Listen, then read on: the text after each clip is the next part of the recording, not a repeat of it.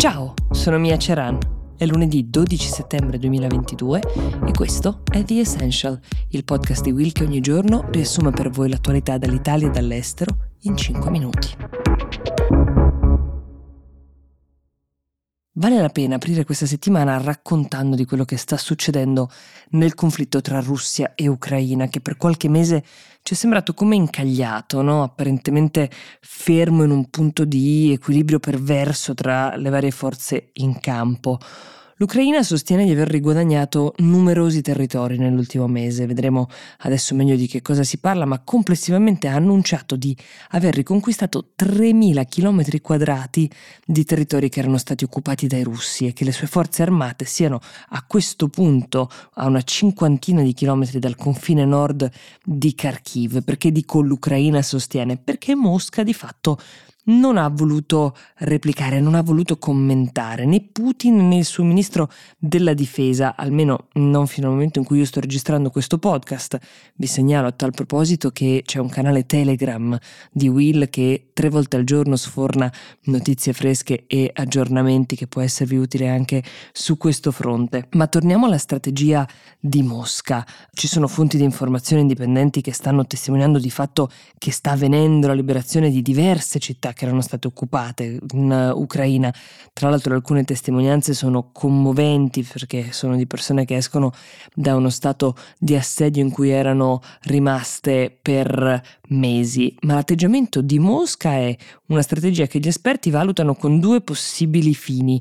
Uno è quello di non riconoscere la diciamo riconquista di questi territori per non celebrare le vittorie del nemico oppure anche che Putin stesso potrebbe non sapere come stanno realmente le cose, che potrebbero essere i suoi stessi generali, le sue stesse persone a tenerlo all'oscuro di una situazione ipoteticamente svantaggiosa. Facciamo attenzione però a non pensare che questa svolta sia l'inizio della fine della guerra. Questo non è assolutamente una cosa che siamo in grado di valutare in questo momento. Sappiamo però che queste notizie sono fondamentali ovviamente per il morale delle truppe ucraine e anche per gli alleati occidentali che sono così incentivati ad aiutare l'Ucraina per accelerare questa fase di riconquista. L'unico commento fatto dai russi nei giorni scorsi è che effettivamente stessero riorganizzando le proprie forze, così l'hanno definito. È difficile però non credere che in alcuni territori ci sia stata una vera e propria ritirata. Questo viene da pensarlo anche perché persino dei blogger russi che seguono la guerra e che sono a favore di questa guerra stanno parlando nelle ultime 24 ore di catastrofe, di fallimento delle alte sfere tra le milizie. Il fatto che gli ucraini stiano riguadagnando terreno in più aree non solo certifica in un certo senso la perdita di territori occupati dai russi, ma sancisce anche inevitabilmente il fatto che per i russi sarà molto più difficile far arrivare uomini e far viaggiare armi a chi dei loro è ancora dentro e questo è un altro fattore che potrebbe essere decisivo in questo conflitto, ma lo scopriremo nei prossimi mesi. La morte di Elisabetta II ha tenuto un po' impegnati i media di tutto il mondo per giorni, continua ancora a farlo, ma nel frattempo c'è un'altra regina, che tra l'altro è l'ultima regina d'Europa, la seconda più longeva. Si tratta di Margaret seconda di Danimarca, oggi la prima più longeva ovviamente.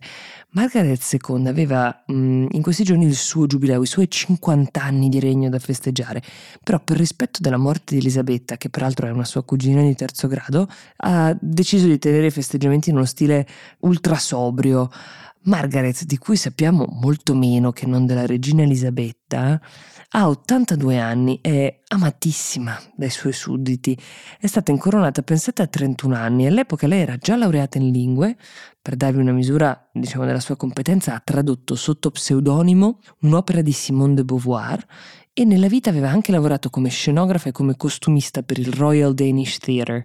Dicono di lei che sia anche una viver, una fumatrice incallita, questo è certo, un amante del divertimento in generale. Rimase impresso a molti questo momento di qualche anno fa in cui andò in un parco divertimenti e salì addirittura su una montagna russa. Riuscì tra l'altro a fare tutto il giro senza mai perdere il proprio cappello. Margaret, dicevo, regna da 50 anni e la cosa più interessante è che quando è diventata regina il 55%, quindi la maggioranza dei danesi, riteneva che la monarchia fosse un'istituzione vecchia e inutile. Oggi più dell'80% dei sudditi sostengono invece il suo operato e sono suoi fan.